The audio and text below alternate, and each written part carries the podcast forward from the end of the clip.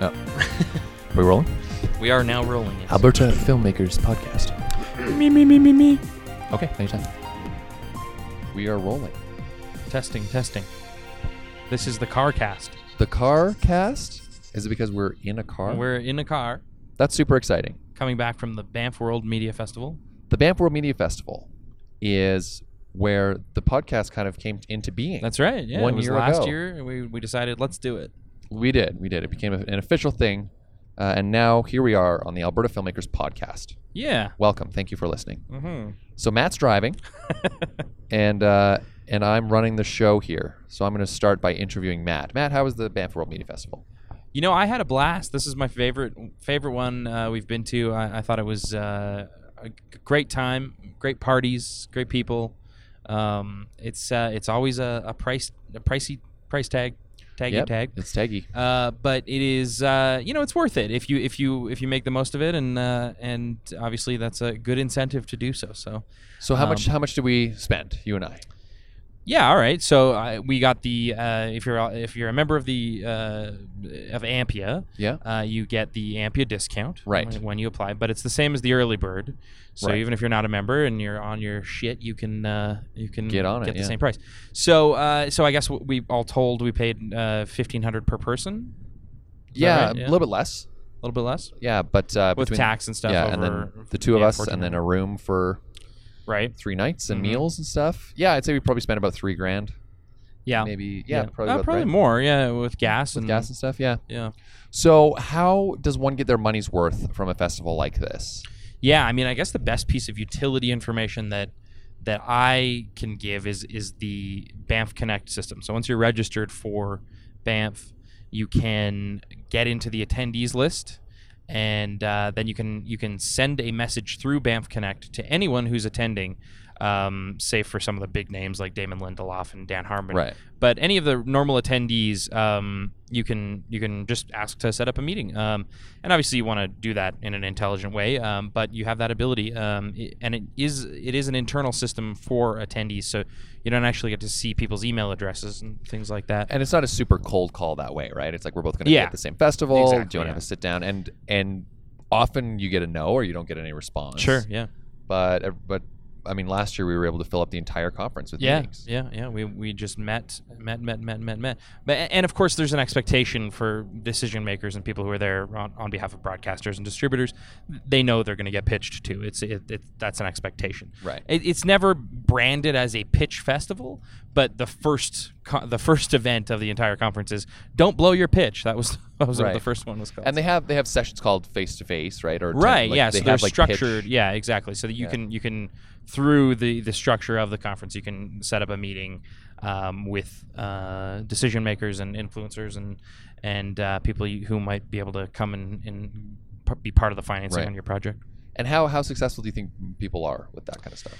I mean, you have to d- define what success is. I think, right? Right. Um, so if you're going to Banff, uh, saying I have three shows and a movie, and I I'm gonna leave with them all financed. Um, if that's your version of success, you're gonna leave there a very unhappy person.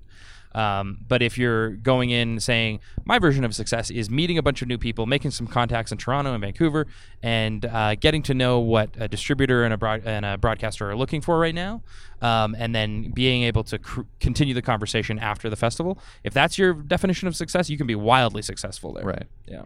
Yeah, I think that's some good tips. Um, was your Banff though? my Banff was great, man. I mean, we spent a lot more time on um, developing friendships, I think, Right. this year Yeah. than than contacts. Mm-hmm. Um, it didn't feel so transactional, Right. and um, it was a great time. I mean, this, it, there was a lot less pressure, but at the same time, we came prepped with two TV series and two features to Mhm. pitch. Mhm. And the fact that we had them prepped meant that when someone reached out to us and said, "Hey, pitch me," or we sat down for an impromptu pitch meeting, Yeah. we were ready to go. Exactly. Yeah. And I think that was the trick to it. Um, but yeah, you're right about setting expectations for Mhm. yourself. Um, and there is a bit of a there's a lot of people that we met who's who's uh, who were at the first time. It was their first time at Banff. Yeah. And I think they didn't really know quite what to expect.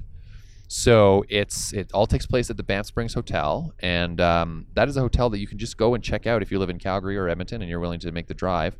You can just go walk in when it's not the Banff World Media Festival and just kind of have a look and see what it is Totally. and all the big halls and um, the big rooms and like the the restaurants and stuff in that hotel are kind of taken over by the World Media Festival. Yeah.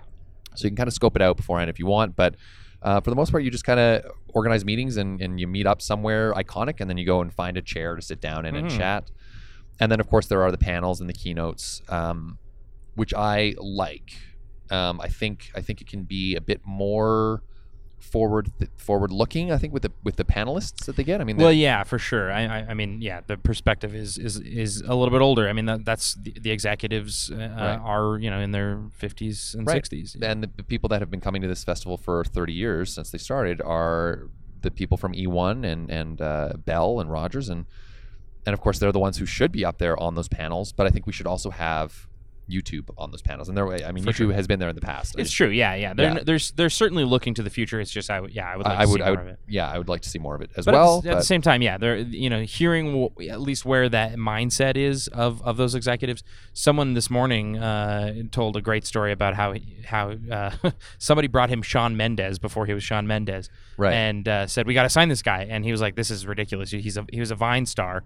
And uh, making six sec- second videos, and fourteen year old girls are sharing it. Sure, and he's like, "This is nothing. This is six seconds of of uh, of singing." And he said no, and then he felt like the next day Shawn Mendes blew up. yeah, yeah. So he, so they recognize that they're Yeah, not always course. on the pulse. Um, and who who is always on the pulse, right? Me. Oh wow, Yeah. okay. I'm not even going to qualify that. um, so yeah, I think I think uh, it's worth checking out for sure. The Banff Media Festival. Yeah, I felt very optimistic too. From you know, we always hear from from the executives, HBO, and and uh, I actually really like what what they're tr- talking about and trying to say. And and you know, I think they've been very data driven and focused. Yes. Uh, and and I, I I heard we want to hear unique voices from unique artists uh, going forward, and that's a really good thing to hear. Yeah. and it's nice to know even even just as simple as knowing which studios and which networks and which distributors and broadcasters feel like they are less risk averse than others Mhm. just gives you a, a bit of a feeling like oh i'm not going to pitch to this network because they're an old guard network and Right. they're not taking any chances and Right. um, or maybe maybe that's right for you so yeah no it's good it's good to kind of get the lay of the land Absolutely. Yeah. So, uh, not too much news um, until after we kind of get out of our uh, interview, but uh, a Calgary filmmaker named Gabriel Lee or Gabriel Yee won uh, the Eddies last week. So he won Congrats, ten thousand bucks. Yeah, congrats, wow. man. Oh, awesome. Uh, so that's great. So um, Gabriel's uh, film was called Olga, an Arequipa story, uh, which tells the story of a Peruvian girl who was treated by the staff of the Medical Ministry International Canada to help correct her congenital club foot. Um, so yeah, he won ten thousand bucks from Big Rock. Um, Yeah, so that's that's exciting. Congrats for That's that. That's great. And thanks to Big Rock. I, I'm so glad they're still supporting filmmakers all these years. It's Definitely. Yeah. amazing. Yeah. Um, yeah, cool. So so who are we gonna chat with just now? just before we jump into that, I just Oh, want to say, uh, moving forward, if you're listening to this and going like, "Ah, I want to go to Banff next year, Right. um, I would set a reminder for yourself, or even right now, make your reservations for hotels because it is so Yes. competitive and so busy in Banff when when the media festival is happening. You really need to make your reservations early, early, early. I think we made our reservations in January, and we didn't even buy our tickets. That's right, yeah. like a few weeks ago. Right, exactly. Yeah. yeah. You really have to be on that part of it, otherwise you will be uh, sleeping in Canmore or something. That's right. Or the YWCA. Right. Yeah. Or But yeah, we have my my friend uh, Nick McQuik on the Nick show, McQuik. and uh, Nick and I, you will uh, discover, but just by listening, of course. But Nick and I have known each other for uh, all our lives. Um, but it is an interesting conversation with a guy who has um, gone from you know somebody who didn't really do much uh, to like wanting to act and wanting to be a stand-up comedian and wanting to to have a podcast and and doing all of those things and taking it so far as to writing on uh, a Shaw show um, and we learn all about that. Um, of course, Nick is a stand-up comedian right. and he can be a little bit vulgar. yes, they're they're just a content warning. Yes, for so if you're listening with small children, yeah, this one uh, this one gets a little bit vulgar, um, and that's an understatement. So Yeah. uh, yeah, get ready for some cussing and some pretty rude stuff, but, but some uh, good laughs yeah, too. of It was, a, it was yeah. a good time. Yeah. Yeah. So uh, without further ado, here is Nick McQuik. And and I feel like Donatello was only the best because he had the best reach in the video games. Yeah, you just Like, tap with that you- bow staff. yeah, he had he go all the way true. across the level. Yeah. And Raphael was always the worst in literally everything. And if you're a Raphael fan, which a lot of people are, Most people. just know that I am not. Yeah. Why are people Raphael fans? He's such a He's a dick. jerk. Well, I was uh, like I was Raphael in the streets, Michelangelo in the sheets. That's Right, kind of how. I roll. Like Right. it's you, you got to have a seriousness about you. You got to like your emotions are a thing. You kind of have to embrace them, and they lead you somewhere.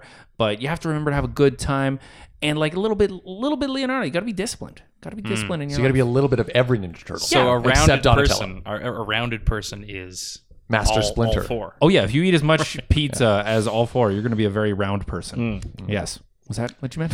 I don't understand why Michelangelo hasn't come up more in this conversation because he was always the best. He was the best. Yes. Yeah, He's he the is the funny best. one. He's the best one. Oh, he's What was his I guarantee. weapon, What was his weapon? Nunchucks. He was nunchucks? He was Yeah, he was- nunchucks. oh, Raphael yeah, the Raphael sais. the Yeah. sais. Yeah, Yeah. he just literally gave us the fingers. Yeah, you're like sais are the middle fingers, right? Here they are. It was a, it was a proud moment for me last week when my wife was correcting people at her office about which weapons all the Ninja Turtles used. Ah, nice. Yeah, Nice. so she's pretty great. She knows the colors and the names and the weapons, and that's enough for me. That's that'll Yeah, do it. There yeah. you go. Because even Matt doesn't remember that Michelangelo had the nunchucks. I figured it out. I just I was like, I'm sure he did, I, but I thought Raphael also did. Was the problem? oh, If you had to marry one, what would it be? oh my god! I oh, that's a tough question. Donatello. I think Donatello. you go Donatello? I feel like he's kind of stable. Okay, we're doing Marry Fuck Kill for the Ninja Turtles. okay. Scott, Marry Fuck Kill, Ninja Turtles Uh, only. oh my god, Marry. Yeah, Marry Donatello. Okay. Uh, fuck. Oh, I guess Michelangelo. Yep. Yeah. Because why not? And then, and then I, I guess I'd kill Raphael. I, mean. I think I answered that already a while ago. Yep. Congratulations, you're Leonardo then. that makes you Oh, like one of those internet surveys. your favorite color is green. What? Don't oh my you- god. Do people ever wonder how they did internet surveys before there was internet? yeah, yeah, This is how it happened. That was it. Yeah. Um, I love doing that, making games up. So you, sir, are a podcaster, I do a podcast. stand-up comedian. I do standing up comedy presentations. You write sketch comedy I write sketch comedy and non-sketch comedy. and you act, of course. I do That's the one. some I do some uh, in front of the camera stuff. So how did that come to be? Like, uh, like, because I, because you and I go back. Actually, uh, speaking of Ninja Turtles, I remember when I was still into Ninja Turtles, and you were like, "Fuck that," Yeah. because there's an age difference here, and you're you were at that point where Ninja Turtles were no longer cool, Oh, and I wasn't, and I was like, "What?" Are you a He-Man fan? Did you, do the He-Man thing? I got Was into He-Man a bit. Yeah, I 'Cause dabbled He-Man with was just He-Man. before my time a little Yeah, bit. I dabbled with He-Man a bit. Like, uh, yeah, Matt says uh, we go back a while. Uh, I believe I was actually there when you were born.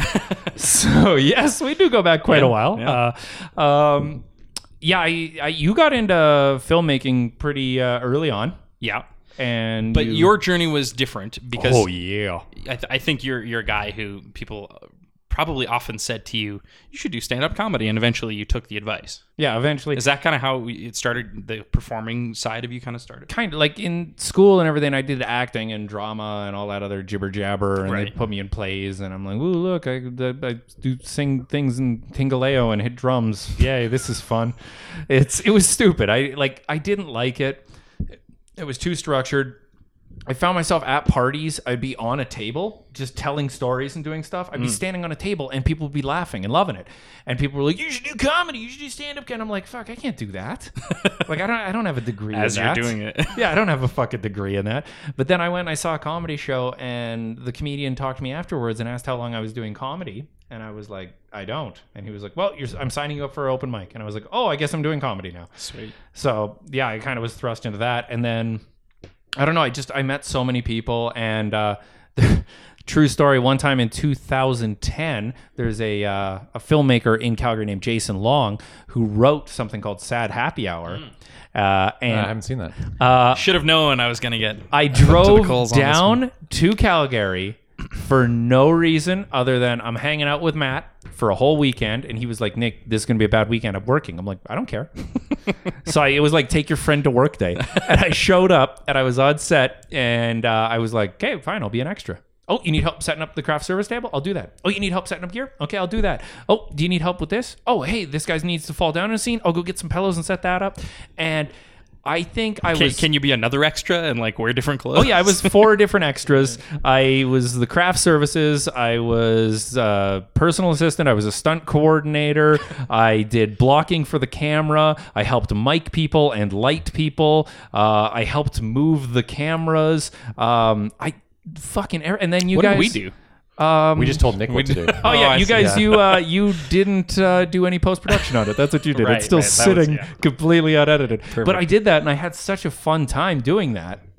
And then I uh, I went back to uh, Edmonton. Uh, I left at ten o'clock at night so that I could drive back, so that I could sleep and get up for work the next day. Damn. Um, and yeah, I because I was an extra and I had a bushy beard. Uh, I had uh, one of the makeup girls had taken eyeliner makeup and put it in my beard, so my beard was black, dope. so that I could be a different extra.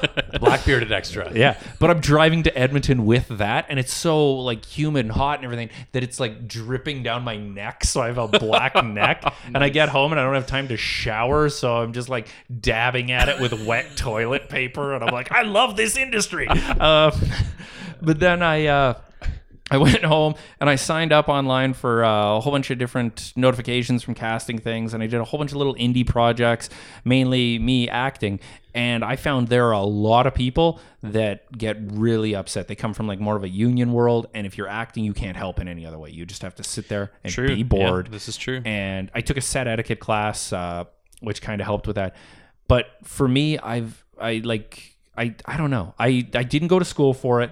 I didn't really learn anything about acting, about directing, about anything. I just I I've always hung out with people about it and been on sets and learned about it. So I just kind of threw myself into it. And it's anytime that I'm somewhere and there's work being done and I'm not doing anything, I'm gonna help.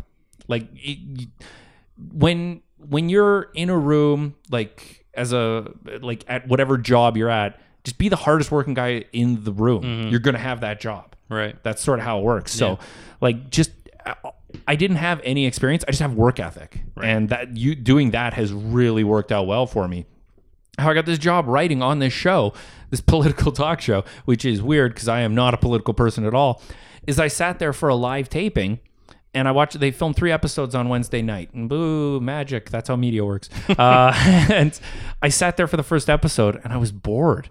And I talked to my friend and I was like, what's the second episode going to be? And they were like, oh, it's going to be this. So I wrote a whole bunch of jokes about it and I handed it to the host and he liked it. And then he said, well, this is going to be the next episode. That's such a dick move, though. like to like just No, just no. throw- Like, I, I walked up to him and I'm like, "Hey, I'm Nick. I'm a comedian." And you suck. Here's some better ideas. he does, uh, and I've told him that. But uh, I like I, I helped make him a little bit funny, and he liked it. He really liked the jokes and thought it was right, funny, and he used all some. And he told me what the next thing would be. So then, before I go back to my seat, I start doing crowd warm up. I get everyone clapping and like just stand up comedy stuff, make them all happy. And I'm like, whoever cheers the loudest wins a T-shirt, bullshit stuff like that. So the audience is on point. They they start the show. They open the second uh, show.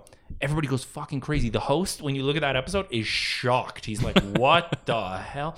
So then I sit down and I write his opening monologue for the next one and I write five jokes about it. And it was just the speed that I wasn't coached on any of this. I could just write all of that. And I knew he was a mediator. He couldn't take an, uh, like uh, one side or the other on the issue. So I wrote a very kind of bland, one quick little kind of pun and a nice little joke to end it monologue and gave it to him and he fucking loved it. And then I was just like I I I'm just sitting around. I'm not a good audience member. I was like, it's basically really not. learning, yeah. I'm gonna do. I'm gonna do crowd warm up. I'm gonna write monologues. I'm gonna write jokes. It's like, what can I do to help this? Because I'm sitting here and I, I don't like I I, can- I, I get a bit of attention deficit uh, disorder, a little tiny bit. Maybe. Yeah, yeah. What? Uh, so so then what? Raphael. Oh no, wait, sorry. Um, That's that's. I feel like that's all three for you. Yeah, I. Uh, but then I I got called into a meeting later on because they they wanted me on to write for this show. So I went on and started writing, and then they were like, "We're gonna start doing sketch comedy for web content, and we're hiring for writers." So they called me in, and they were like, "Do you have any sketches?" Now, about three years ago, I went to the World Series of Comedy in Las Vegas. Uh, I was one of five Canadians that went there, and I did pretty good. Uh, but they had like seminars during the day and comedy shows at night, and like it was a great networking thing. But the, Sweet. the one thing I really walked away with was the guy said, if there's a joke you're doing and it's not working, find a way to make it work in something else. Like take it to another medium. And for me, that was sketches. Like if I could do a joke and it wouldn't work, it required like a visual element Right. or it required like a setting or like another person to play off of or something. So I would write a sketch about it. So I had been writing sketches for years. And then I just walked in and they were like, we're thinking about writing sketches. And I was like, oh, can I use the printer? Right. And I just actually, print- yeah, I you, just print it and off. you used to send them to me because yeah, you would just have and and with no intention to produce because you didn't have that infrastructure yet. Yeah. but yeah, you did. You must have had just a, a stack of of scripts. I think currently I have about 120 scripts Jesus, that are just completely my property. right? And that was the one thing signing with this company, the contract uh, that I had to sign. Uh, I disagreed to sign it until it was reworked that the uh, that everything I write is my intellectual property Right, because right. I'm like I when I go on stage and I tell jokes, a lot of what I tell is just kind of me off the top of my head riffing, just coming up with stuff, talking to the audience, uh, which is great because then all my stand-up shows are all different, so I can get more and more repeat audience. But when I'm doing that, when I'm just in the stream of consciousness, I'm going to be talking about stuff, and that might be a sketch, and I don't want to get sued by the company I work for. So mm. I'm like, no, this is how it has to be. Right, Like, yeah, you retain original mm. intellectual property. Yeah. So that was the most important thing for me. I was like, I don't care like how much money or how little money you get paid, but that's what it was. Cool. So what was the original the original wish was did you want to get into acting mostly or or because because we chatted about this uh, a couple months ago. And you were saying that y- that for you writing it was because no one was writing it for you. Yeah. right? So what was like if someone could be writing it for you what would you have been doing? Well, with like with dealing with Matt and everything, and being an extra or just a walk on, or being a homeless man being interviewed on the streets in that one weird thing that we did that you remember. Uh, I I always liked acting. It's fun. It's a good way to pass time, and occasionally it makes you a couple dollars. Uh, but that being said, when I went out for casting calls and stuff, there was not like I'm a pretty unique looking dude. Okay, I'm a pretty buff ginger, and I'm handsome, piercing blue eyes, hard to forget face, not a very good extra. Modest. Uh, yeah, so modest. modest oh, just so modest with this chiseled jawline, the most modest you could be. Um, but I liked acting, and there wasn't a lot of acting, and there just wasn't a lot of like. And then the stuff I got was not very well written. Like I looked at it, and I'm like, you. You're going like in a comedy, two minutes without any sort of a joke. Hmm. And the world of stand-up comedy that I come from, you don't get work unless you can get laughs every minute. Like you, ha- you have laugh points that you have to hit. Otherwise, people are not going to work you. you have to be engaging and funny. And then you watch some sort of movie like Get Hard or something where you're like, wow, I laughed once in an hour and a half. And but you like the, the local scene, the independent stuff. That a lot of it wasn't very funny, and a lot of it the roles weren't proper for me. So I just started writing stuff, and then putting myself in it. And I found like because I work with a lot of small production crews. I have my own web series, um, which I did out of boredom. You when you're you're doing that, you can make it funny. You can make it what you want. You have more control over it, and you can really make it something that you're proud of. Because a lot of the sketches that I write and sell to companies, everybody wants to get their fingerprint on everybody and it it took me a while to figure out and now a lot of them like matt just found out one uh, months ago that i had written he was like you wrote that and i'm like i'm not proud of it not No, I, I mean it's it's an interesting thing. I mean, I mean Transformers. I always talk about Transformers. Yeah. Three is the most money made that year. It's a terrible movie, and everybody knows that, and, and yet Well, and I think that's I mean that's that's the curse of the writer though, right? Is that you when you sell that script, you give it up, yeah right? And there it's you can make a, a great script into a bad movie yeah oh for sure. pretty easily, in fact. Yeah. So yeah, but at the same time that's the work that you're judged on, right? When you're like, yeah, I wrote that.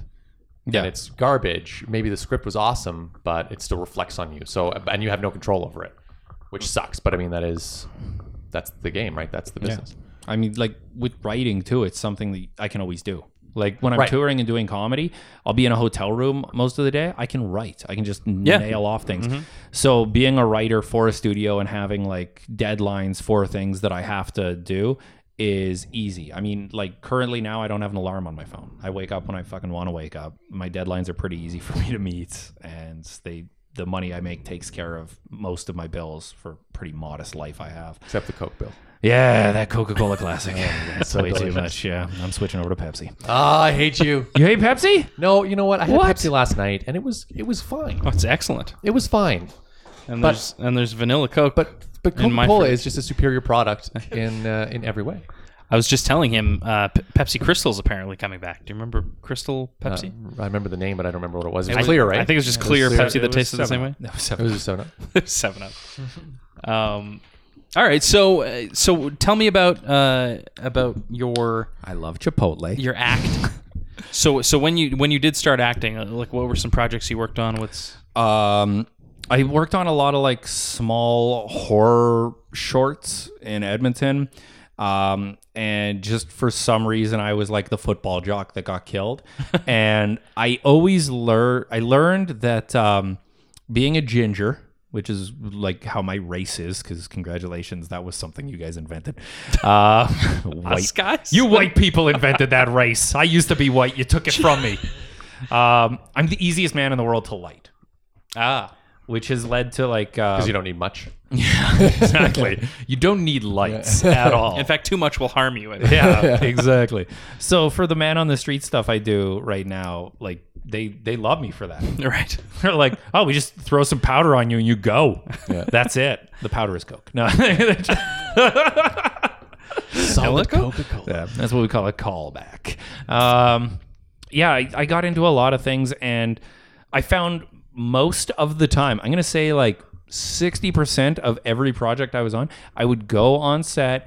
We would get everything filmed, get it like almost all done, and an actor would quit, or post production would stop, or like the director would die, just like stupid stuff like that. Stupid And- directors. yeah, and Always it's just dying. ah, it was infuriating me because post like that was one thing. Post production, everything always falls apart. So like on my web series, there's uh, me. I write and create uh, the thing, and then there's Simon Glassman, uh, who's a very talented editor in Edmonton, and he edits it. And then during production, we have Ryan Byrne, who does sound, and then we have Jesse Nash, who does camera, and he sets up the lights beforehand. And they're all really talented. But now doing this, we need two characters. But because I'm I'm busy during pre-production and Simon's busy during post-production, we just stepped in as the characters because that way we don't have to pay anyone. Right. Right. So that worked out really nice. So and by it just being four people, I'm like, okay, guys, I have until this to write it. You have until this to edit it. And you guys have this day that we're going to be filming, so you have to set up the scene. So everybody has roles, responsibilities, and because we all see each other so much and so often, we don't let each other down because there's no separation of anything where it's like, Right. oh, I only see this guy once a year or something because we're constantly going and producing more. Dope. Yeah. So I think I think something that we've actually talked about um, at at like the Calgary Expo and on, on panels and things um, is is kind of self promotion, self branding, um, and you, you know I know that you have, And your audience can talk to me about that at Nick McQuik on Twitter. but uh, you know the podcast we we haven't talked at all about your podcast. uh, yeah, which uh, is kind of the first i mean i guess stand up was first but then that led directly into the podcast because the podcast is about you interviewing other stand up comedians yeah. It's uh, like it's hard to say what it really is about. yeah i, mean it's it's a bit free form kind of Yeah, whatever you know, it's sort of all over the place. I I got into comedy, and then there was a podcast, or is a podcast in Edmonton called the Movie Jerks, and they had me on, and I was comparing uh, Repo Man, which is a bad movie, to Repo the Genetic Opera, which is a good movie. And I wrote seven pages of jokes when I watched these movies. And then I watched them all again drunk and wrote other stuff. and then I went on and just rapid fired as many jokes as I could during this r- movie review podcast. And it was great. It was like a very highly uh, reviewed episode. And then I had two offers from two different people to start podcasts oh with okay them. wow And I'm like, no, I don't want to do that. That's stupid. it's stupid. And then a good friend of mine, Aaron Maslow, who's the slow in the Quick and Slow comedy show, Right, right. was like, Nick, let's do a podcast. And I'm like, okay, but if we do it, like we're it's not gonna be this mom and pop bullshit fucking we're sitting around with a like one of those blue microphones in the middle of the room Right, and everybody's talking into it like we're sharing a milkshake. It was like, no, we're gonna So do like this good. one. Yeah, like, yeah, like like this piece of low brow. Oh my God. So terrible. No, you guys are great. You have interns all over the place. We've literally talked about having sex with Ninja Turtles in this. yeah, exactly. Which it's i where- never i would have picked uh, april just saying She's but, not a Ninja turtle she's not a it's turtle. within the world let's No. God. Okay, fine. I accept. I still choose Michelangelo. and i'd kill shredder obviously Yeah. sorry Um, but yeah, so he was like, "Let's do it." So we we put in some money. We bought like a really nice soundboard, uh, some soundproofing. Bought like boom arms and a whole bunch of mics and cables and headphones and extra cables and extra mics in case something went wrong, and just poured in like thousands of fucking dollars and it started the podcast. And originally, the whole uh, the antithesis of it was going to be I would bring on successful comedians and I would ask them what it what it, what are lessons you've learned in comedy? What are mistakes you've learned in comedy? And if you go back in time, what are like some things you would tell yourself about when you were starting on comedy? What's advice you'd give yourself? Right. Because if you ask somebody for advice, they're going to give you advice tailored for you. But if you learn about their mistakes and experience and everything, it helps you grow and avoid those things. Because I've always been able to learn from other people's Right. mistakes. Yeah. So this whole thing started as a scam for me to get better as a comic. Right, right, right. And it it it worked. I got better. I got booked now. I'm like all on the road. I'm here. I'm in Calgary. I'm doing yuck yucks. Mm-hmm. Um, but then it started being more fun because my comedy is a lot more free form. It's a lot more just off the the cuff of the top of the cuff of the heads that is a cuff. Uh, and yeah, it's it's you know off those heads that are cuffs. Um, Please stop. Do you have, do you have head hands? yeah, yeah. If you've never done Oh, that, I get it. Multiple heads So for hands. necklace Yeah. Necklace Nick McQuik. This is yeah. There you go. That's That's guys. Get with it. Come on. Far too long Yeah. uh, about for this joke. Okay, yeah, exactly. So anyway, well, I mean, that's the best you're getting off the cuff of the cap, Right, of the, fair the, enough, the cap of the cuff.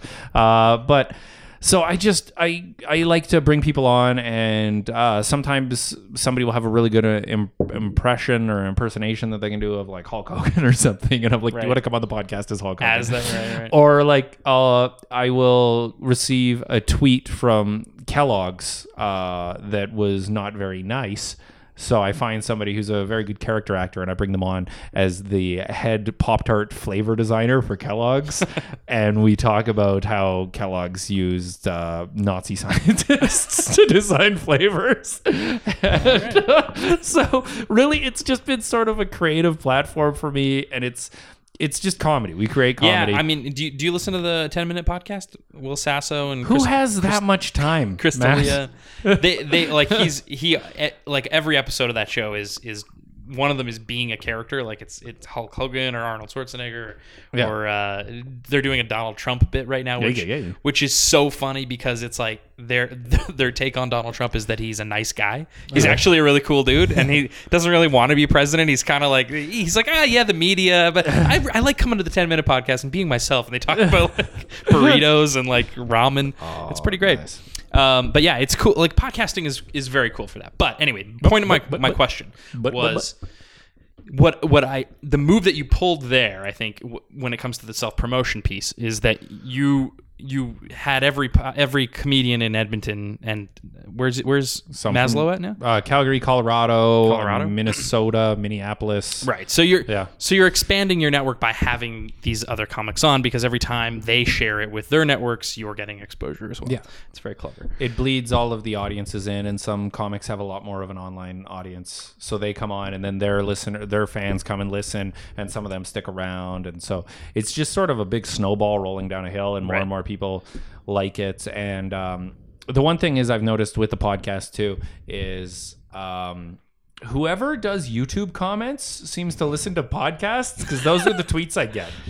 I will say something stupid Right, like right. when George Washington invaded France, he really showed him what for. And then, like, obviously, I don't mean that. That's not a thing. you'll And get then- someone and correcting you on it? will be like, um, George Washington never invaded France, idiot. And I'm like, yeah, it's a comedy, It's a podcast. comedy podcast. It's not a history class. so That's funny. It, it opens up things for that. And I. and The, the weird thing is, I kind of like that. Totally. Like, I- it's I amazing that they it. would go to that much trouble. Like a YouTube video is one thing, the comment section's right there, but they actually have to find you and tag you and Yeah. tweet it. So that's always fun for me. So, but but tell me more about like self promotion, self branding. What, what what have you learned about that?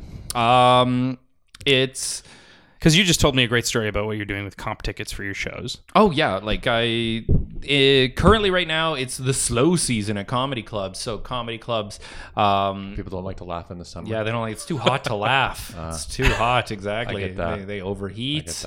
I get. And I they- haven't they laughed get- all, all week. That's good. What? That's good. No. I have a recording of you laughing. No.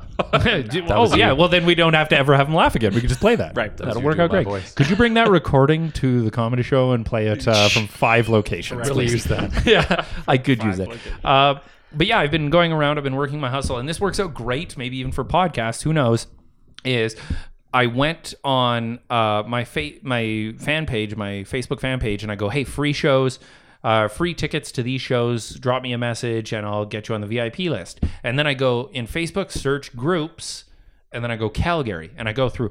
I'm saying your name wrong. You are. Cal Calgary. That's how we know. Yep, how you- that's how we Calgary. know, yeah. Yeah, Calgary. So Uh, if you're from Edmonton and you want to sound like you're from Calgary, how do you pronounce it? Cow Cal Gary. Calgary. Calgary, just G R E E, Calgary. That's how you say it. That's how Calgary. Calgarians say it, Cam Gary. or Calgarians. Cam That's what it is. Greig. Cam. So anyway. I go on Facebook and I go into groups and I go Cal this town or whatever town it is, and I search and then I find all these pages that are like uh, the Smile Society and the homeless shelter and all these people and I go, hey, I share it in there and I go, listen, you're volunteers and I like to give the to those who give. Uh, so as a reward, anybody who volunteers for your company, hit me up on this page and you'll get free passes to any of my dates while I'm in your town and then they like it and they share it and then they feel special because it's not the fact that they don't have to pay $20 when they go to the door because i mean that's nice but it's the fact when they show up with their date at the door they're like my name's mike fake Right. name i'm mm-hmm. on the vip list mm, and they an get unfortunate in name.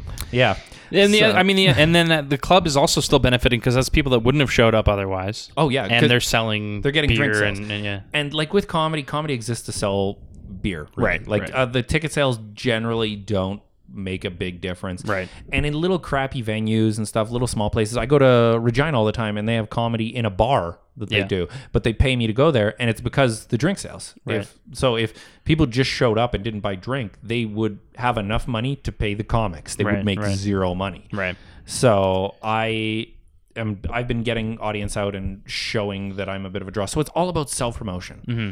It really is. It's about getting out there, getting known, just meeting people, having business cards, making a good impression. Uh, the first impression, which oh my god. I do the best. I It's do that the jaw. best. Yeah, it's that goddamn, goddamn jaw. jaw. It's I always have a mint. Ah, smart. So, what's the best like self promotion advice that you've received, and why was it me suggesting that you get a Facebook page? It's probably tattoo your Twitter handle on your butt and moon traffic on. No, seriously, though. Like, I- the- because I'm going to take credit for this because I suggested that you do this, that you get a Facebook fan page. Oh, not it's just Facebook- your podcast, is it, huh? now it's all about you. No, Yes, you, you did suggest this. Uh, Just for anyone who's listening, I haven't laughed this whole episode.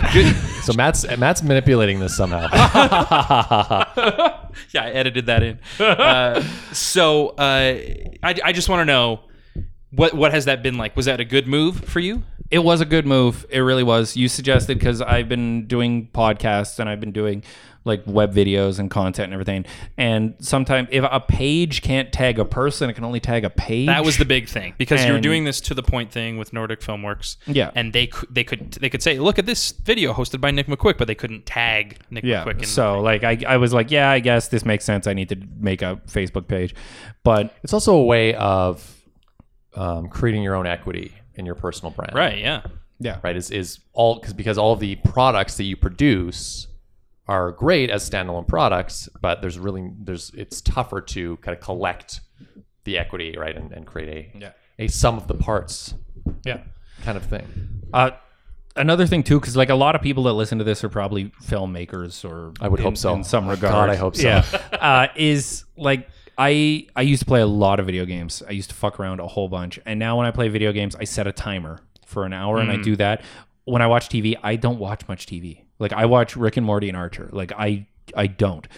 I when and this is great advice that was given to me at too late a point in my life is uh, every day you go to bed, go to bed a better person than you woke up. Improve.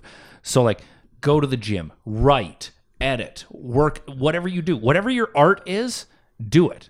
If you're sitting there watching Doctor Who or Game of Thrones or binge watching something, when you go to bed, when you lay your head down, think about what you call yourself, what you what's on your business card, hmm. and how are you chasing that dream? Because if you didn't do fucking five minutes to chase your dream, you fucked up. You fucked up. That's a waste of a day. You only get so many of those. You've got to go out. You've got to seize that day. You got to carp and diem, okay? And you whip and you nay nay, all the stuff. Hmm. And you got you got to make it happen. Nobody's going to do it for you. Nobody goes out there like with me getting in at Yuck Yucks. It's a big deal in Canadian comedy. That didn't happen easy. That came from years of me harassing people through emails one a month to every booker that I knew, and then meeting people, getting to know, like making friends in the industry and asking them, can you please vouch for me with this company? Can you please do this? Can you please get me in? And just basically going, is there anything I can do for you? Because I want you to owe me one later on. It's you, you, you got to get out there. You got to chase your dream. If you want to be an actor, like don't just sit around watching TV. Don't just sit around playing video games. Don't waste your time. Get new headshots. Find new ways. Go out there, make connections. Go to a meet and greet. Go to a screening of something. Go out and just don't be an asshole to everyone you meet because the truth is most of the people that I either cast or work with. Oh yeah, we're doing an open casting in Edmonton, uh, June 25th, 26th. Uh, most of the people I cast For what? uh, for the sketch comedy thing for the web content. Okay. Mo- most of the people I, I cast, most of the people I meet, most of the people that I want to work with, it's not because they're an incredible actor. It's not because they're the best at this. It's because I can I can work with them for 12 or 14 hours without Oh, totally. losing Yeah. my goddamn mind.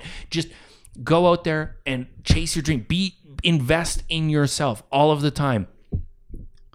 Great. But but but Nick, I'm not going to admit this to anyone, but I'm afraid of failure. Oh. And Yeah. it's easier for me to live the status quo than it is to upset my own apple cart and then fail at it. And It sounds more like you're afraid of success right there. Also, I'm afraid of roller coasters. And the thing is, you can be afraid of failure.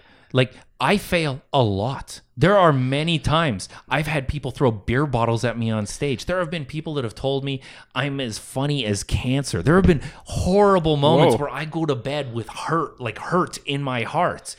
And you know what? That's that's going to happen at some point. If you're going to be an actor, if you're going to be a writer, if you're going to be a director, you're going to face rejection get it out of the way now. It hmm. builds a strong character. It helps you deal with it when it gets to be big and important. But Nick, I have a full time job, and I, I just am too tired when I get home to to do this. That sometimes I just need an escape. Hmm. Then maybe your writing should be your escape. Maybe you should be creating because you there you can escape and do your job. I mean, yes, acting can be draining, producing can be draining, editing can be draining. All those things, everything can be hard on you. It can eat you up. But like the the fact is, I don't sit at home and listen to podcasts. Okay, I listen to podcasts when I'm in a car because listening to music in a car doesn't really do anything for me. Listening to a podcast in a car, I'm like, okay, yeah, I, I kind of feel like now I'm getting to know a bit more about this business or I'm understanding this person. Like I feel like I'm getting something out of it. But when I get home, and here's the thing I worked as an oil field mechanic for 12 hours a day. And then I went to the gym for two hours. And then I went and did comedy. And then I went home and passed out. And I had seven days on, seven days off. Of that, I would go to comedy shows. Even if I'm not on comedy shows, I would go to a comedy show because that's where a comedian belongs. You're going to mm-hmm. learn something. And that happened so many times. I fell asleep in comedy shows with hilarious comics on stage because that's my dream. That's what I want to do. And I did that until I got to a point where I don't need a day job. And it's because I put in so much work, because I put in so much effort. I have written down every single show I've ever been on. Who was on the show, the material I did, who worked the door, all of the characters, all the cat, like everything that I would need to know. And I did I did that as an exercise in writing, but now it's so useful because if I get booked back somewhere that I haven't been in 2 years, I look back, I know the entertainment manager's name. I know the Right. people working the door. I know the bartender. I can walk in and I I like I can be like, "Hey Roger, long time no see. How's it going?" I can treat these people the way that I know I would want to be treated. But but Nick, I feel like Nick, I feel like I've only got like one good idea in me, and then if or two or three, and I'm gonna run out. That's a good. That's what a good. happens when I when I run out of ideas? That's a good voice. Yeah. Some of the best ideas I've had have been bad ideas. Some of the worst ideas I've had, like I've gone out and they've worked.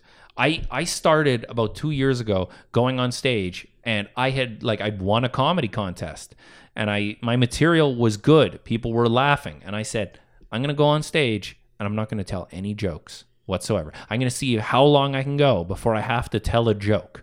I'm just gonna play with the audience and like have it a fun thing. And I did that, and I got to a point where I could do 40 minutes without telling a single joke, and I started getting booked just off of that.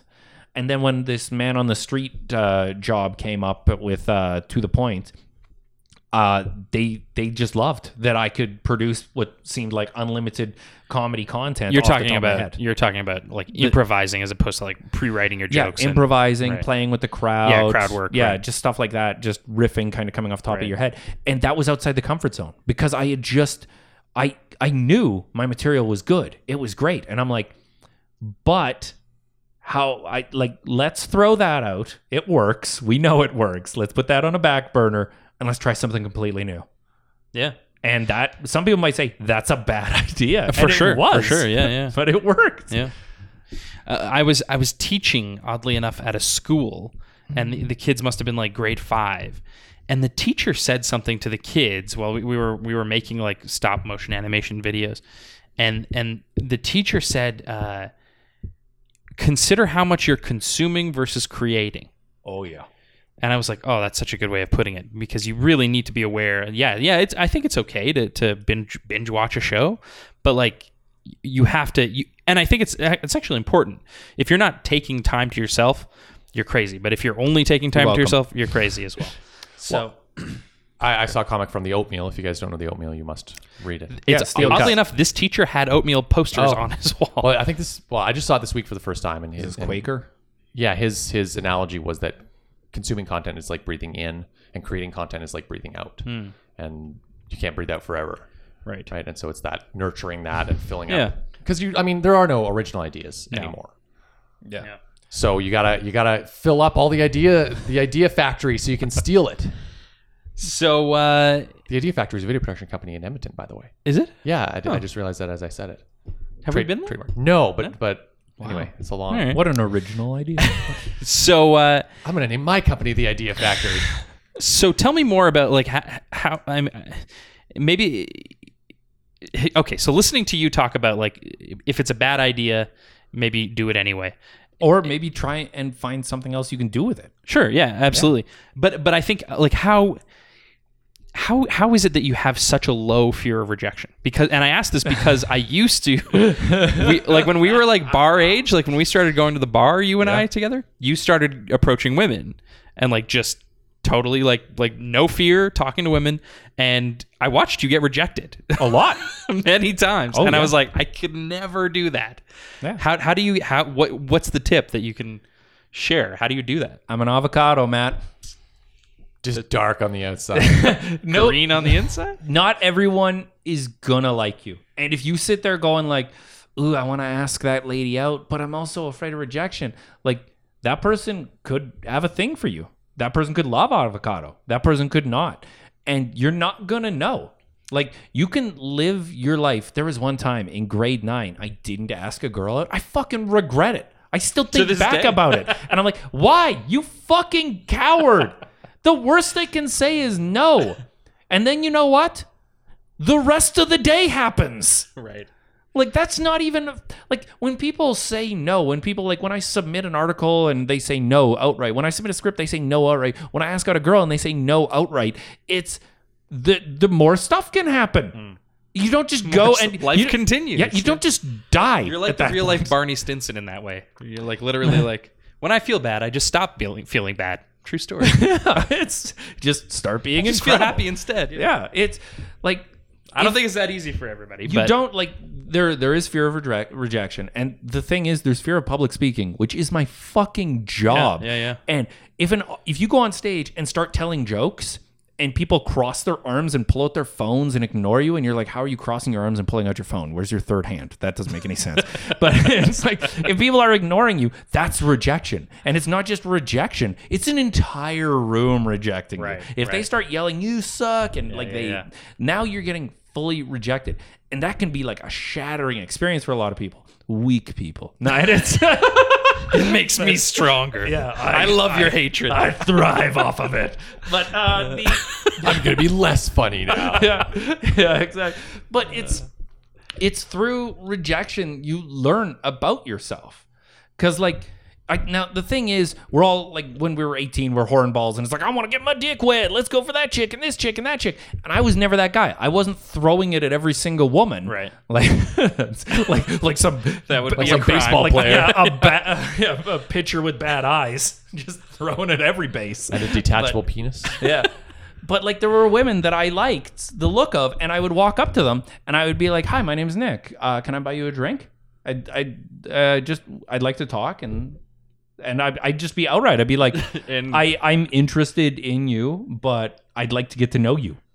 Mm. And usually they would appreciate the honesty rather than me just going up and being like, "Yo, girl, let's get all up in that puss puss." All right, I'm not trying to do a pickup artist show. I'm No. just I'm just talking about how do you manage rejection because it's all it's always going to happen. But, Yeah, but yeah, I think you've answered that. Obviously, Yeah, you Um, like you can live a life of regrets, or you can Live a life of rejection. yeah rejection or regret. Like it's for me. There's going to be either the rejection, the pain of rejection, which goes away quick, or the pain of regret, which you'll live with forever. Uh huh. that's true on the deathbed. Yeah. Yep. All right. So uh, what's going on now? What are you working on now? What's what's Matt used to be in a choir when he was a little kid. oh knew this. we're gonna reveal. No, I knew that. I knew he knows. Yeah. Yeah. Okay. Uh, Matt was a rap master. I know this as well. Yeah. Well, you are a rap master. He was a rap master at a public performance. There performance. was like an assembly when you were like where I grade was like six. rapping. And Oh, really? breakdancing. Yeah, he was the, the track. With head. zero training too. I would love to see video of this because That I would was be making it up. Like I had no. I bet it was awesome. And you were like 11. I I would. It was so much fun for me. So anyway, what was the podcast about? There, you can cut that out now. No, no, no. I, uh, but what uh, what are you working on now? What's your? Oh God, I am working on so many things. I'm working on uh, script submissions for a uh, sketch comedy show that's filmed at Edmonton. That uh, I think the NDA says I'm not allowed to say the name on, so you just have to figure it out. But like, if you guys don't like peanuts, How many how many sketch stay comedy away. shows are there? yeah, if you don't like if you don't like peanuts, stay away. Uh, and then I am I'm working on uh, sketch comedy with Nordic. We're going to start casting right away. I don't know when this comes out, but we're casting the 25th and 26th. Uh, for sketch comedy actors, and that will be email info at nordicfilmworks.com or .ca. I don't know which one it is. It's one of those Just things. both. Whichever one works. We'll be on the Yeah. Facebook page. Yeah, probably? just CC both of them. Uh, but and then uh, yeah, I have. Uh, we're gonna start shooting to the point again right away, and uh, that's our political talk show. And so I got a lot of monologues to nail off for that. I've got some standing up comedy uh, tour dates that's available at facebook.com/slash Nick McQuik. No C in quick because you can spell it faster. Uh, I haven't heard you say that. yeah, I'm sure that's your go-to, but that's awesome. actually, I don't think I've said that before. so. you should. That's it. Okay. Well, I'll remember that. Um, yeah, I've I, I don't know. I keep so busy. I got so many pokers and so many fires. What I'm trying Oh, to get out of you is that you're going a- to school. yeah, and I have a project at the Banff uh, Media Festival that's uh, actually happening right away here. I'm going in with a production company called uh, Ride the Swing Productions. Close enough. it's closer than a lot what of is people it? get. Semi Swing Production. Enough, just enough swing. yeah. Push Swing Productions. I don't know. Partial Uh, swing. Yep. And um, yeah, uh, because I there's so many hours in the day, and I could just watch Netflix all day or anything. I I am actually taking a creative writing class right now at Norquest College. Sweet. And I'm building a portfolio of essays, and one of them has been uh, was hundred percent according to the teacher, and has been submitted for some sort of award thing. Holy shit, So dude, apparently that's I'm a pretty good writer, But aren't you taking an English course? soon? Yes, Aren't I you uh, gonna, like, in get an September. Degree. In September, I have submitted for a part time to finish up and get the university in the Ah. Bachelor of English. Because you know, when they ask me to hire writers, I look at people and I'm like, "Why would I hire this guy? He doesn't have any education." I'm like, "Hey, dumb dumb. neither do you." Or what about the guys who do have education and you're the one hiring? them? Yeah, and I'm like, "Oh, okay, yeah, I'll be your boss guy that fucking went to university." Yeah, yeah. Look at me, I just figured out there, there, and there. So, Oh my uh, God, don't get me started.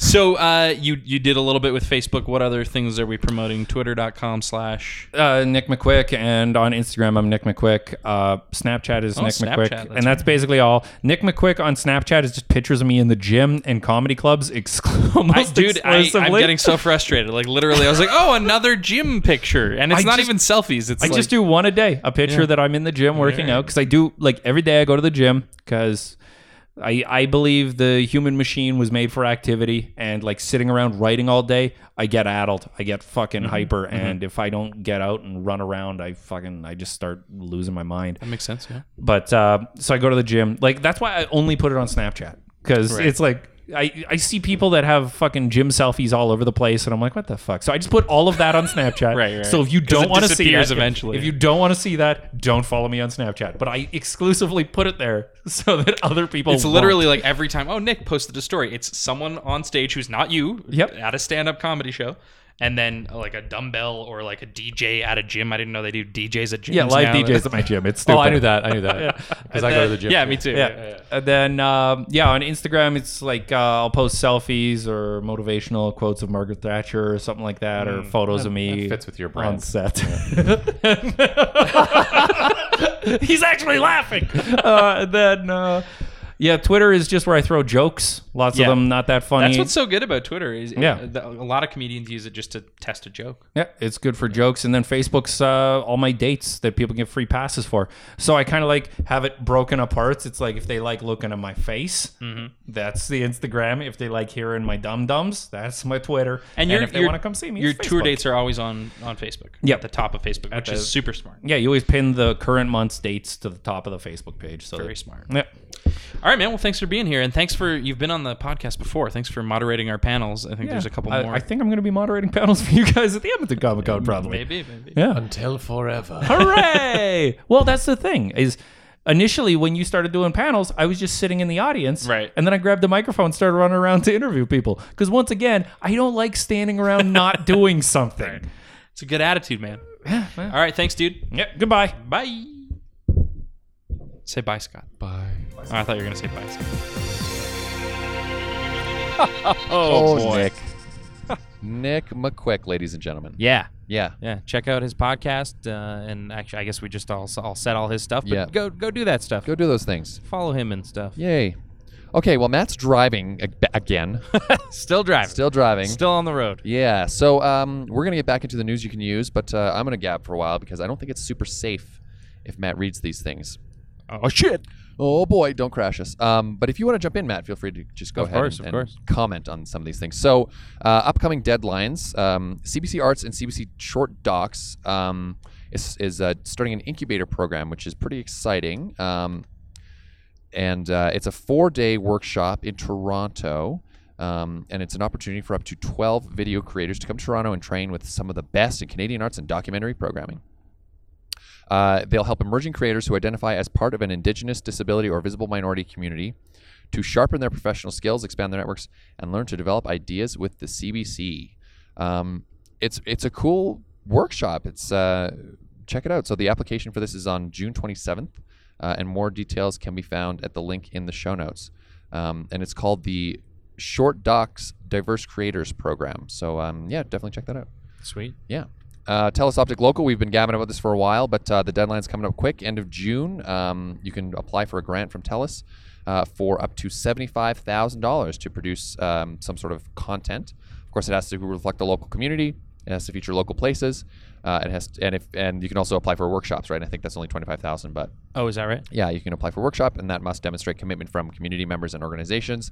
Um, this is an amazing opportunity, and if you're listening and you have kind of an idea, just go for it. Yeah. Go for it because sometimes these things are actually kind of undersubscribed. It's true. surprisingly, I don't It's know true. about this one in particular, but Yeah. uh, you really got nothing to lose. The the worst that'll happen is you will have a stronger uh, project that's further along in development than it is right now. Mm-hmm. Mm-hmm. So go for it. Telus Optik Local. Um, CSIF, the Calgary Society of Independent Filmmakers, has a call out for board members. Um, this is happening next Saturday, June 25th at 1 p.m. Uh, as the annual general meeting. Of What the are they firing us? They might fire us. they might. They might. That's true. They might. Um, but because it's a democracy, that means that anybody can become a board member Mhm. if you are uh, a member of the CSIF, a production member, which also means that you need uh, to have some hours you in, to yeah. have your volunteer hours in. So, um, if you're interested and uh, you're eligible or you've got some time to get those hours done, please contact uh, production at csif.org. Um, chat with Barry about uh, joining and uh, send along your CV and resume uh, before June 20th so that uh, we've got some time to kind of get everything together. And CSIF is in a place right now that it's it's interesting. Now that we've got Barry Thorson, new executive director, um, the direction that the board is going to serve is going to be, I think, much less hands-on Right. and much more visionary. So it's going to be a time Right. to kind of craft the future of CSIF, and w- you know we need some strong voices uh, We to join us with that. So please do apply. Yeah, we definitely do. Um, and we would love to, if you're not planning on applying, if and you are a CSIF member, we would still love to see you at the AGM. Yes. Uh, June 25th, uh, 1 p.m. at Community Wise, which is downtown uh, at CSIF's offices, uh, and vote for who you want to be on the yeah, board. have your say, and uh, Yeah. there'll be a financial report to the members, I believe. Yeah, and just kind of find out what's going on with the CSIF because there's a few different reports uh, from Yeah, the year. So for sure. uh, join us there. I actually won't be there. I'm at a wedding. But, Indeed. But I'll be there. Matt will be there, and you can say hi to him and uh, learn more about the CSIF. Yeah. So uh, there's a something called the Feel Foreign Film Contest, um, and their goal is to create a space for dialogue and awareness about cultural issues. So for their first major initiative, they're excited to see how uh, the, this contest that they are launching shapes cultural dialogue. Um, films may be submitted under any of the following six themes: business, education, sport, family, lifestyle, and food. Pretty uh, broad topics there. The top three winners will be announced at the Feel Foreign Film Contest Awards at Theatre Junction Grand uh, in Calgary on September 15th, 2016. Uh, first place prize is $5,000, second place is 3500 and third place is 1500 bucks. Whoa. Yeah, so this is pretty cool. So check them out at feelforeign.com uh, or check out the show notes for more information. And the deadline to apply for this is July 1st, 2016. So also coming up rather quickly. Indeed. Super indeed. Uh, there's something called Cinespace, which is really cool. And Yeah, uh, this sounds I'm yeah, as a space nerd, I'm super excited about it. Um, so this is the second time that uh, NASA and the Houston Cinema Arts Society have put together this program, and they're inviting filmmakers from around the world um, into this short film competition that is inspired by and utilizes actual NASA video footage. Right. So, um, eligible submissions can include short videos, films, and digital media works of 10 minutes or less. Um, but the caveat is that they must contain at least 10% of NASA video imagery. Um, more than 10% can be used, of course, if you want. And still photos can also be used in addition to the video imagery. Uh, you can get it through NASA and their image archives. Um, yeah, and, and they give prizes away. The total prize purse is 26,000 bucks US dollars Oh, nice. which is like two million dollars Canadian or something. Um, and in addition to monetary prizes, winners shall receive tremendous exposure Ooh. for their work. Exposure bucks. Hmm. Safeway takes those, Love right? me. Yeah, Safeway takes them. Who else takes exposure bucks? I mean, I guess it would be. I mean, if it's It NASA, totally. NASA It would totally be putting is. it up. Yeah, Yeah, yeah, it wouldn't yeah. be bad. No, it's fine. It's a cool thing to Um, promise if you're fucking For sure. It reminds me of this short film you were showing me uh, just a couple days ago that was written by an AI. And, and I, know, I know that it was on the top of, of Reddit. Some people may have seen it, but if you haven't, you got to check it out. That's true. and you can explain it better than I can. But Yeah, it stars uh, Thomas Middleditch, uh, who's from Silicon Valley, and uh, and two other actors. And um, you know how when you're like typing in your phone and and it's like auto suggesting words for you to type Mhm, next, um, they use that a similar software to have a robot write a screenplay, a Right. four-page screenplay, and uh, of course it's it's insane and ridiculous, and sometimes a little bit creepy and uh, and ominous, but other. but I guess they also fed it like sci-fi scripts. that's right. They, so, Yeah. they, so they, yeah, they fed it a ton of sci-fi scripts, so it had the vocabulary to kind of put Right, this right. together, um, and just kind of pressed go, and it spat out a four-page page screenplay, and then they produced it. yeah, yeah. And so there's like there's one I don't want to spoil too much, but there's one point where he, they're having a conversation, and Thomas Middleditch just like reaches in his mouth and pulls out an eyeball. And then like sets the eyeball aside, and then they just continue the conversation. it's wild. It's super fun. That's so fun. Um, it was so great. Yeah, and yeah. you could use NASA footage for something. You like could use. NASA footage for something like that, just something completely ridiculous. Um, yeah, that's a really good point, There you go. actually. So yeah, if you want to see that, uh, just check, just Google Thomas Middleditch AI script, and you'll find it. um, upcoming events: Cuff, the Calgary Underground Film Festival, has an upcoming casino um, tonight and tomorrow night, June 16th. So that might be tonight when you're listening to this at Cowboys. Um, they still have open sp- spots to fill if you're interested in volunteering. So. Um, check them out uh, on Facebook is probably the best way to see the status of this and get in touch with them. Facebook.com slash Calgary Underground Film Festival. Yeah. Um, so likely it'll be Thursday, June 16th that you're hearing this if you're listening to it kind of live-ish. And they have opportunities from 11 a.m. to 7:30 p.m. and uh, between 11:45 p.m. and 3:30 a.m. You will get free food, and it is really cool. Um, It is always nice and you know to what? They're fun. yeah, Like yeah. they're fun. Yeah, really, like sure. you sit in a room and you count money. That's what I've done anyway. And there's o- for there's sure. other rules, of course, and you get like a free meal out of it. Yeah. And you hang out with other filmmakers. Totally, totally. It's super cool. Uh, upcoming workshops. The CSIF is hosting a few, and they're coming up quick. Uh, crowdfunding. We've talked about this a lot uh, with with a gentleman named Brett Furster. is coming up on June 22nd. Uh, 65 bucks for members, 105 bucks for non-members. Check that out at csif.org. Uh, they're also hosting a cinematography workshop at the CSIF on June 25th from 10 a.m. to 2 p.m. That'll be at during the the AGM. Matt. Oh, will it? It will. Oh, so that's so interesting. that's great. Um, so yeah, you can you can hang out with Phil and learn how to make a cinematographies, Hmm. and those are important. I wonder if that'll get rescheduled. As yeah, I'm gonna flag that. We'll have to Uh, check. anyway, um, EMMEDIA in Calgary is hosting something called the Do It Yourself Jawa, aka Video Vulture Cul- Culture, a workshop with Tasman Richardson. Um, we've talked about this uh, at length over the past few podcasts. So Sounds check- like a cool thing if you're a it video does. artist for sure. Yeah, yeah. So it's Friday, June 24th, uh, from 1 to 5 p.m. Uh, at EMMEDIA. It is free, but there are limited seats, and you have to register for it. So check out uh, uh, the link in the show notes because it's quite a long one uh, to sign up for that. Yeah. Moving along, uh, Fava has their free for all lighting workshop uh, Sunday, June 26th, from 1 to 5 p.m. Uh, at the exhibition suite in Edmonton, and it's called Free for All because it is free. Oh, For all. I get it. Yay! Eight spots max. um, so go to fava.ca uh, to check it out. Nice. Also, the Calgary Society of Independent Filmmakers is having their summer media arts camp, a two-week camp that introduces youth from the ages of 13 to 17 to basic filmmaking practices. Uh, Matt has taken this course. I have, yeah. vouch yeah. for its As a kid, yeah, for sure. I was Yeah. 17. Yeah. So if you've got a budding filmmaker in your life, uh, send them this way, csif.org, and uh, check out Summer Media Arts Camp. That happens from July 11th to the 22nd. It's a Monday to Friday thing from 9:30 a.m. to 4:30 p.m.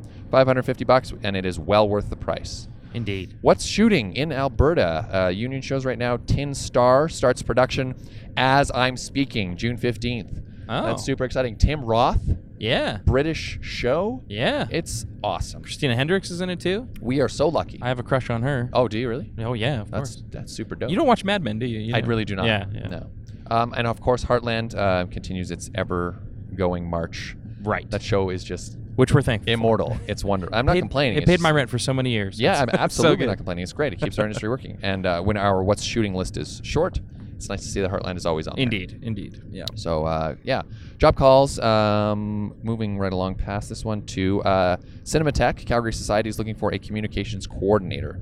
The deadline to apply is June 20th. Um, they are seeking a dynamic, organized, and self-motivated individual for a part-time contract position of communications coordinator. Uh, you'll be working closely with the board of directors, the operations manager, the programming coordinator, and the bookkeeper. And you will be uh, tasked with promoting Calgary Cinematheque's events and activities, um, including three or four film screenings per month, as well as communications and marketing, doing the e newsletter, the website, social media. Um, this is this is great just to be doing those skills in a professional capacity. Um, as a filmmaker, those things are going to take you very far. So, um, and it's a cool cool organization. Compensation for the position is twenty five bucks an hour, which Oh is wow. good money. Nice. Um, so check it out. At uh, you can email your CV, a cover letter, and three references to operations at calgarycinema.org. Application is due by 5 p.m. on June 20th, 2016. All right, that's enough of me talking. Matt, what is your recommendation? First, I just have to slow clap. Slow clap. Whew, I did it. I'm He's got alive. a microphone in one hand, his laptop on his lap, and he's scrolling through through the news. Fucking did it. And thanks to Breyer as well for ran- rounding Definitely. up all that news as always. Uh, my recommendation um, is uh, Seeso. Seeso. Thank you. Yeah. I was like, I told you early. What is it? Uh, it is. Uh, it's a. It's a streaming uh, content service. Um, that Dan Harmon is a part of, and he spoke at the Banff World Media Festival all about it. Um, but he was also there with the executive behind it, um, and it sounds awesome. Like I'd heard a little bit about it. I listen to Dan's podcast. He doesn't do a very good job of selling it because he, he's not there to sell things on, on his podcast. But um, they've got a new show coming out on it called HarmonQuest. And if you happen to listen to Harmontown, his podcast, you know that that's where they play uh, your favorite game, Dungeons and Dragons Dungeons and Dragons. and it sounds like such an interesting show because the the dungeon master is going to walk through the group plus a celebrity uh, through a, a 10 episode story in the in the world of Dungeons and Dragons. So that that dungeon master is also the showrunner of the show and the executive producer and he's also Dan Harmon's driver and assistant. Uh, his name's Spencer and he's awesome. Uh, but anyway, I'm looking forward to checking out that show. It's only like three bucks a month to sign up for Seeso, and it has because it's owned by NBC. It has the entirety of like the SNL catalog. Every episode is on there. There's a ton of content on there already, and they're making a ton of original programming for it as well. So, three bucks uh, a month does seem low, but I would expect them to raise it at Yeah, some of point. course, but yeah. It's, it's- certainly a good uh, introductory price. So Very cool. I'm gonna check it out. I hope you do too. And if you do, let me know what you think. Yeah, and, and and let us know what you think. Yeah, Yeah, that's so- what I mean. Yeah. Um, my recommendation. Now I've forgotten mine. God damn it. Uh, oh, it's a it's a, an app, Oh yes. and this app is called Spritz. And it was suggested by by uh, Conrad's son, yeah, who's, a um, Calgary filmmaker. He's a Calgary filmmaker. Living He's in LA. Living in LA, and he's uh, an agent for Meridian Artists, and he reads a ton of scripts um, every week. And he has turned to this app called Spritz to help him read faster. So it's a it's a software that kind of um, fucks with your eyes to help you read up. I was reading up to 600 words a minute. it basically puts yesterday. the word in the same location. That's right. So it just And it flips through the words. the word moves and your eyes don't, basically. Yeah. So the, and the way they highlight the vowels makes it easy for you to see a word quickly, and then it flashes to the next one. And so it's word by word by word, and they just go super super fast. Um, really cool stuff, and uh, it's cool if you do a lot of reading. It's uh, definitely worth checking out. So check out Spritz. Yeah. That's my recommendation. Awesome. Well, thanks That's it, again that's to all. Yeah. Thanks yeah. for listening. Thanks for listening. If you're an Alberta f- filmmaker and uh, and you haven't heard us before, just remember that this podcast is for you and it is about you. So if you've got something going on, uh, let us know about it, and we'll be sure to share it with the community. Absolutely. Any opportunities or deadlines, we're always interested in uh, in sharing more. That's right. Um, and if you have a look, keep an eye on the Calgary Film Center face uh, not Facebook page, but website. Right. Uh, they're going to start hiring staff. Erin O'Connor was at was at the Banff Center. I was talking to her.